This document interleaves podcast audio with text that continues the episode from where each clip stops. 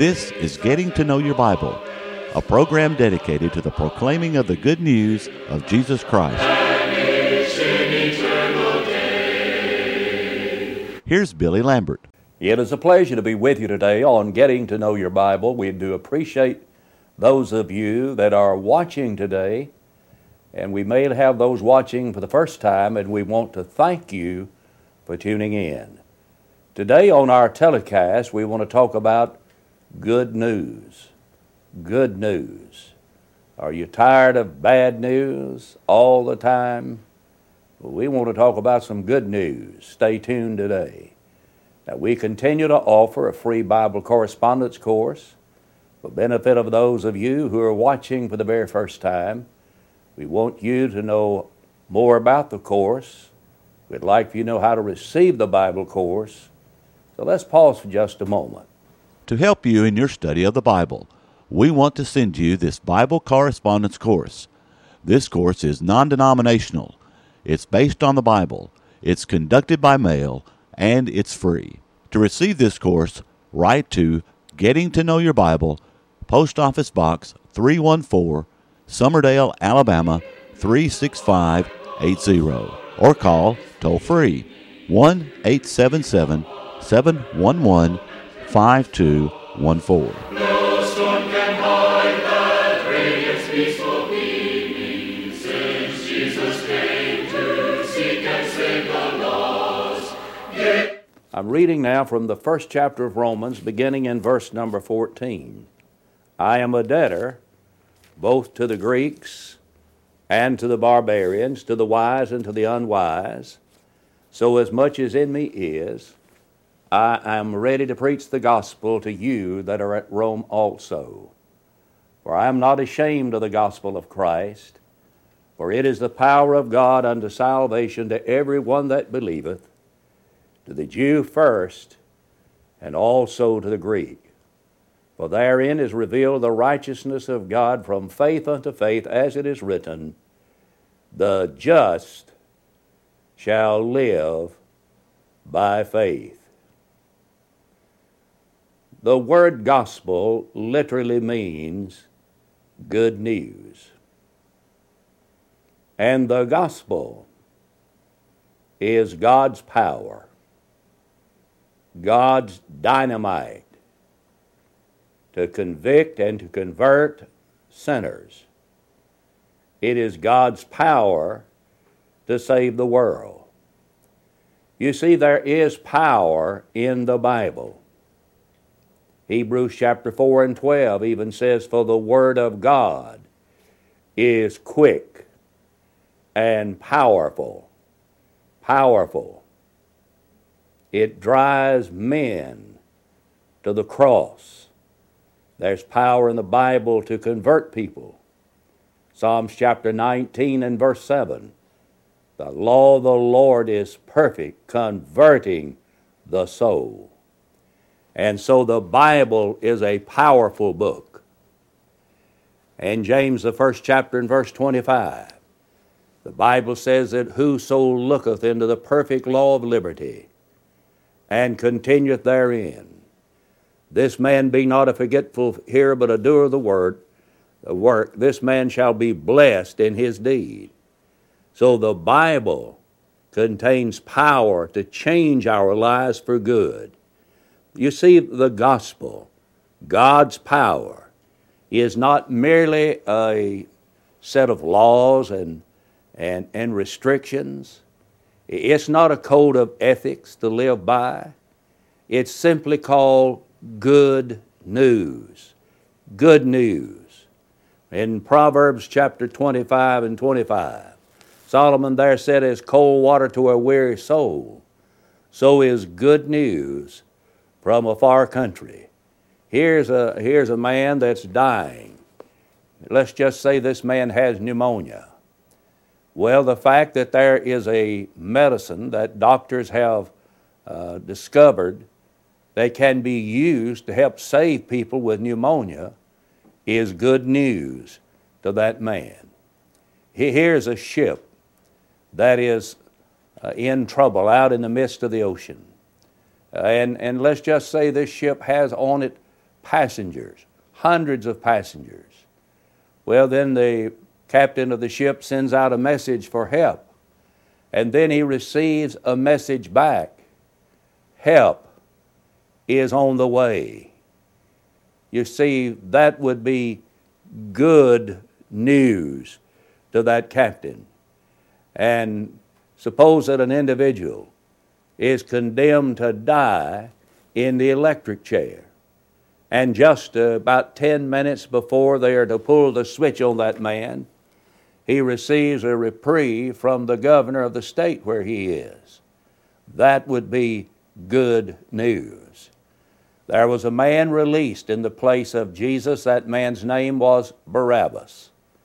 Don't you suppose that was good news to Barabbas?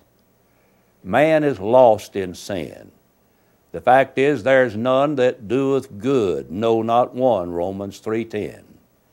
Romans 3:23 says for all have sinned and come short of the glory of God.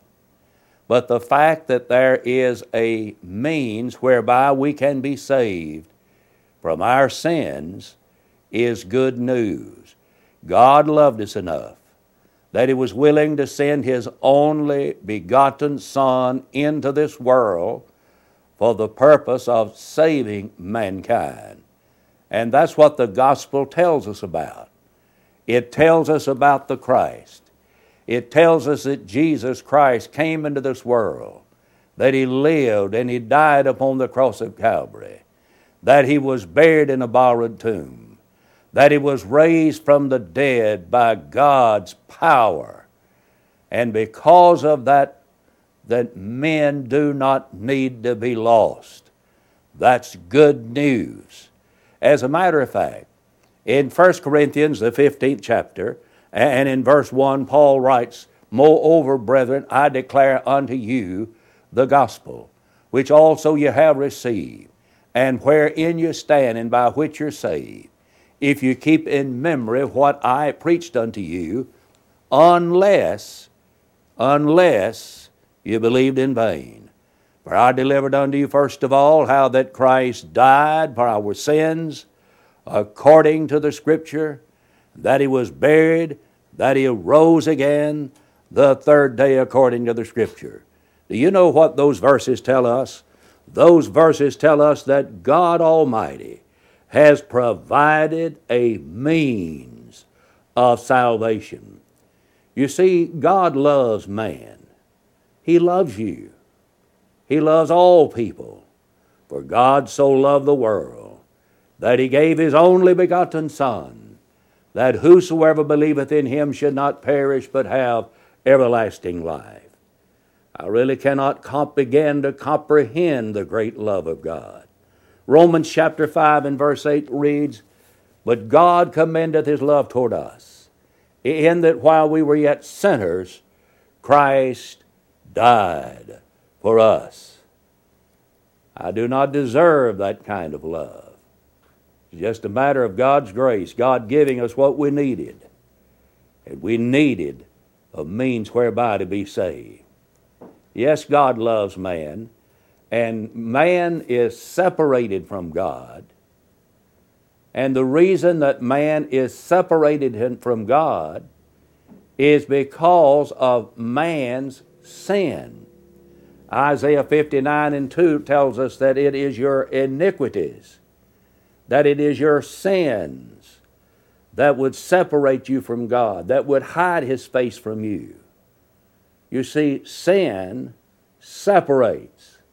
And it was Calvary that witnessed to the exceeding sinfulness of sin. God provided a way for reconciliation. And the means whereby man could be reconciled to God was through the death of his Son. When Jesus went to the cross, Jesus accepted the responsibility for our sins. Listen to the apostle Paul in 2 Corinthians chapter 5 and in verse 21. He made him, that's Jesus, to be sin for us who knew no sin. Jesus became our sin substitute. He became the one who would bear our sins upon the cross. So he is the cure, the cure, and the only cure for the sins of the human race. Listen to the, uh, the Bible in the fourth chapter of Acts and in verse number 12. Ne- neither is there salvation in any other. For there is no other name under heaven given among men where, by which we must be saved. So we're saved by Jesus. That's the reason our Lord in John the 14th chapter and verse 6 says, I am the way, I am the truth, and I am the life. No man cometh unto the Father but by me. Jesus is the way. Sometimes people say, Are there many ways to God? And some people would answer, Yes, there are many ways to God. But the Bible teaches that there is one way to God. One way to God. And that one way is the way of the cross. You see, the way of the cross leads home. And there can be a new life found in the Lord Jesus Christ. Uh, in 2 Corinthians chapter 5 and in verse 17, Paul said, Therefore, if any man be in Christ, he is a new creature. Old things are passed away.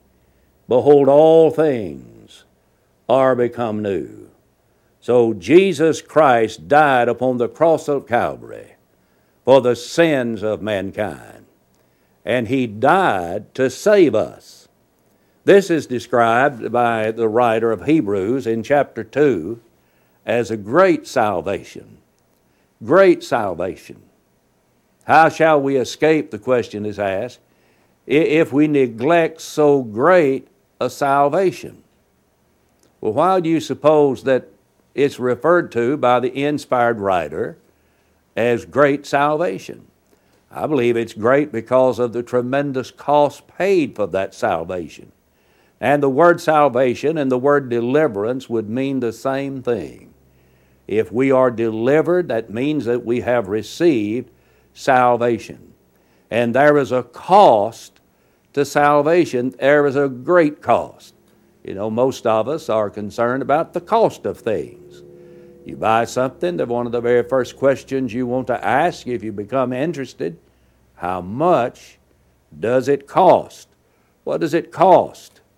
Well, what about the price of salvation? What did it cost? What did it cost? It cost God His Son. It cost the Son His life. He tasted of death for every man.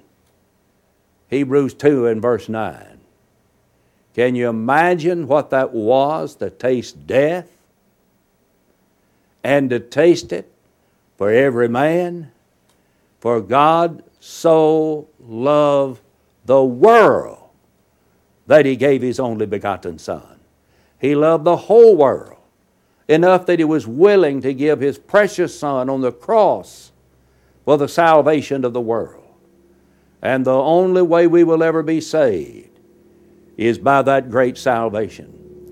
I think it's a great salvation because of the scope of this salvation.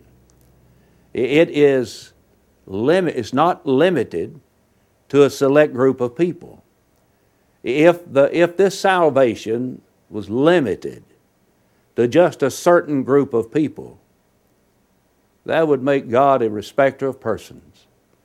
But our God is not a respecter of persons when Peter came to the house of Cornelius, who was a, a Gentile. Cornelius wanted to fall down and worship Peter. But he told him to stand up. He said, I'm just a man. Don't, don't worship me.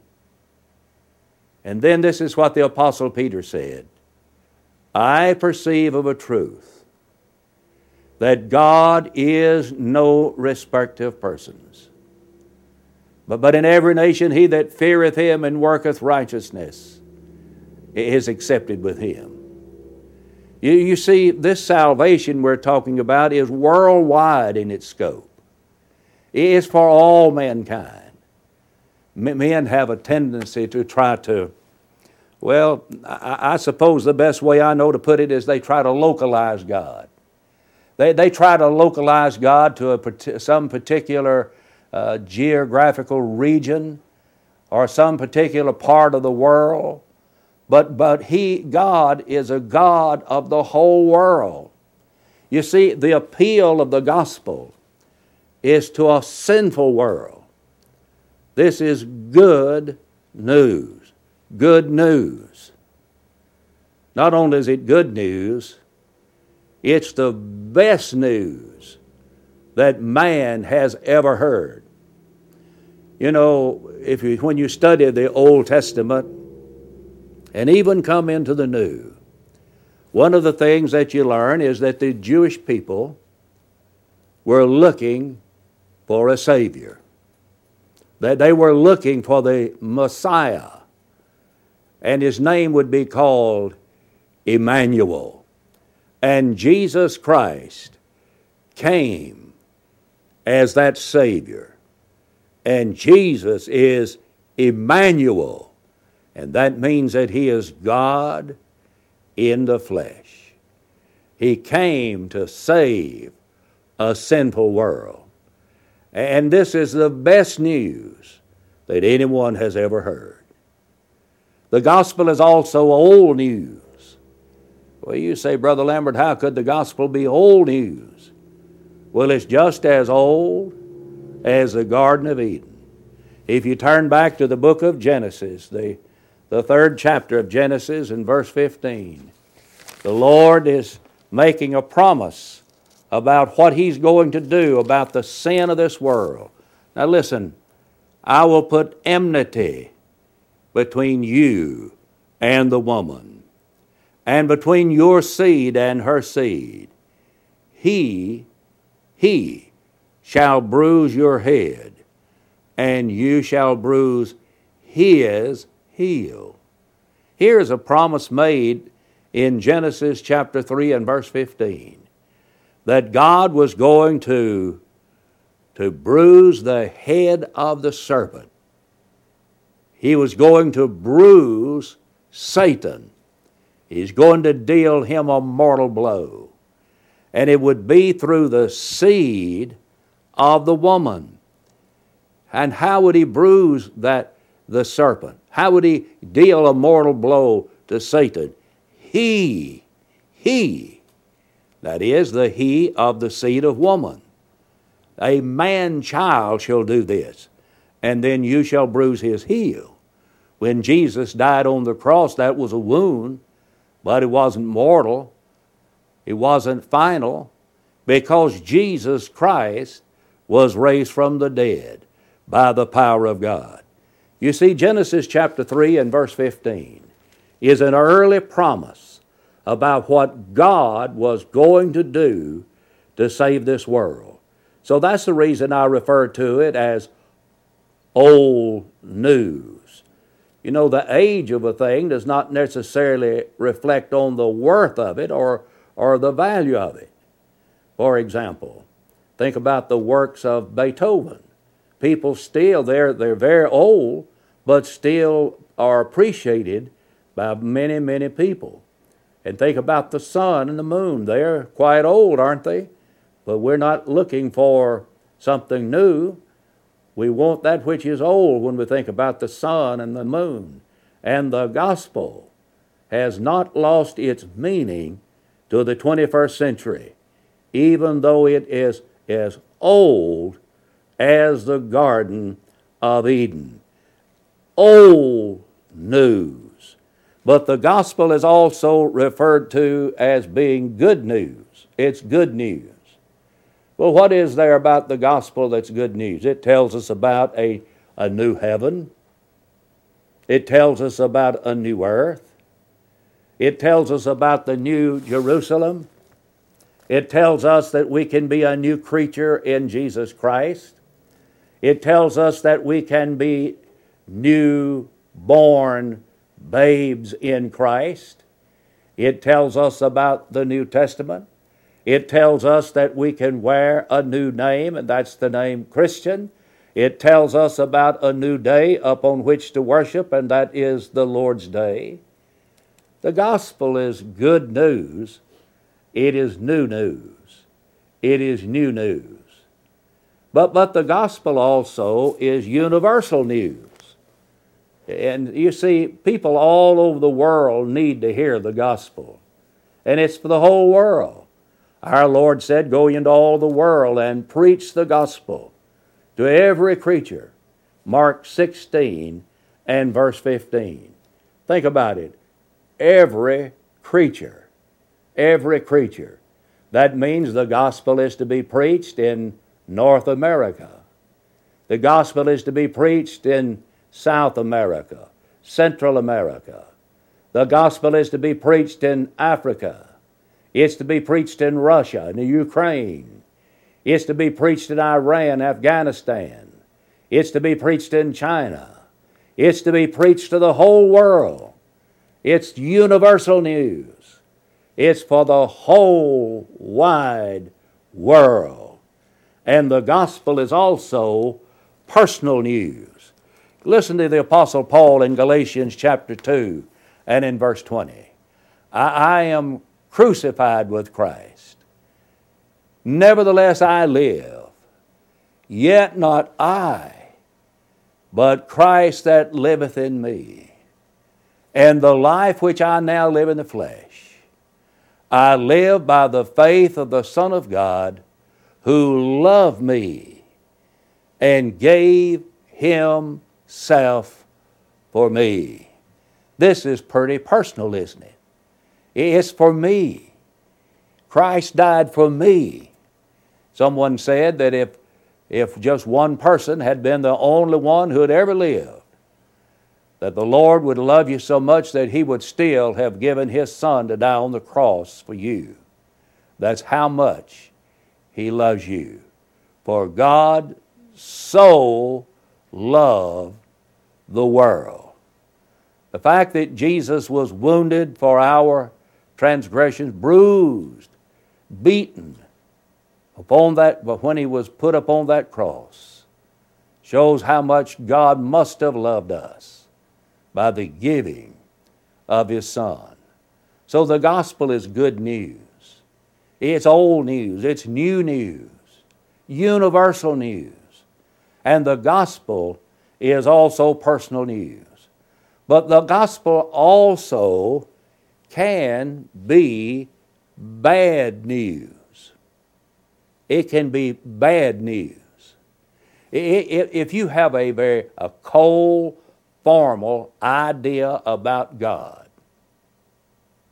then no doubt the gospel is bad news to you. Because you see, God is love. If the gospel demanded that I be perfect, that I live without sin in order to go to heaven, that, that'd be bad news for me. But the Bible says that all have sinned, Romans 3 23. And there are those that are lost sinners. And there are those that have been saved from their sins by the blood of the Lamb. You, know, if the gospel demanded that I just take a leap into the dark, a leap into the unknown, that would be bad news. But the gospel does not demand that of us. The gospel is logical. They think about how logical this is. In 1 Corinthians chapter 15. Moreover, brethren, I declare unto you the gospel, which also I have preached unto you, and by which you're saved, if you keep in memory what I have preached unto you, lest you believed in vain. And then he said, For I delivered unto you that which also I received, how that Christ died for our sins according to the Scripture, that he was buried, that he arose again the third day according to the Scripture. What's, unlo- what's illogical about that? That's good news that Jesus lived, that he died, that he was raised from the dead by the power of God, that we might be, li- that we might be saved. But you know, that's so foolish to some people. That's just foolishness to them, and they see absolutely no logic in it at all. But the gospel is logical. Let me ask you a question. What are the demands of the gospel? Well, there's some facts to be believed, as I just mentioned. We need to believe the fact about the death and the burial and the resurrection of Jesus Christ, but those are just facts. But then there are commands that are to be obeyed. What are those commands? Well, just like Jesus died, I'm to die. I'm to die to my sins. In Romans 6 and 2, the Bible says, How shall we that are uh, dead, live, uh, dead to sin, live any longer therein? So we die to sin. And just like Jesus was buried in a watery, in a, in a borrowed tomb, we're to be buried in a watery tomb, that is in baptism. Romans 6 3 and verse 4. For as many of you have been baptized into Christ, were baptized into his death. Therefore, we are buried with him by baptism into death. That like as Christ was raised up from the dead by the glory of the Father. So he was raised up from the dead, and so when we are, are buried with Christ in baptism, and then we come up out of that watery grave, we come up a person alive in Jesus Christ to walk in newness of life and we are saved from our sins. And here's the promise of the gospel salvation. Sal- I'm not ashamed of the gospel of Christ, for it is the power of God unto salvation. Would you obey the gospel? Believe in Jesus, repent of your sins, and confess your faith in Him and be baptized into Him today. I want to thank you for watching today. And may I give you a very personal invitation to visit the Church of Christ in your community, and they'll help you understanding more about the gospel that says the good news of Jesus. I want to thank you for watching today, and until we meet again, may the Lord bless you and keep you, is my prayer. Give me the Bible, holy message shining, shall guide me in the narrow way. Precept and promise, law and love combining, till shall vanish in eternal day. Getting to Know Your Bible has been presented by Churches of Christ. If you have a question about the church, or if you would like the location of a Church of Christ near you, or to receive the free Bible course, write to Getting to Know Your Bible, Post Office Box 314, Summerdale, Alabama 36580, or call 1 877 711 5214. Join us next time for Getting to Know Your Bible.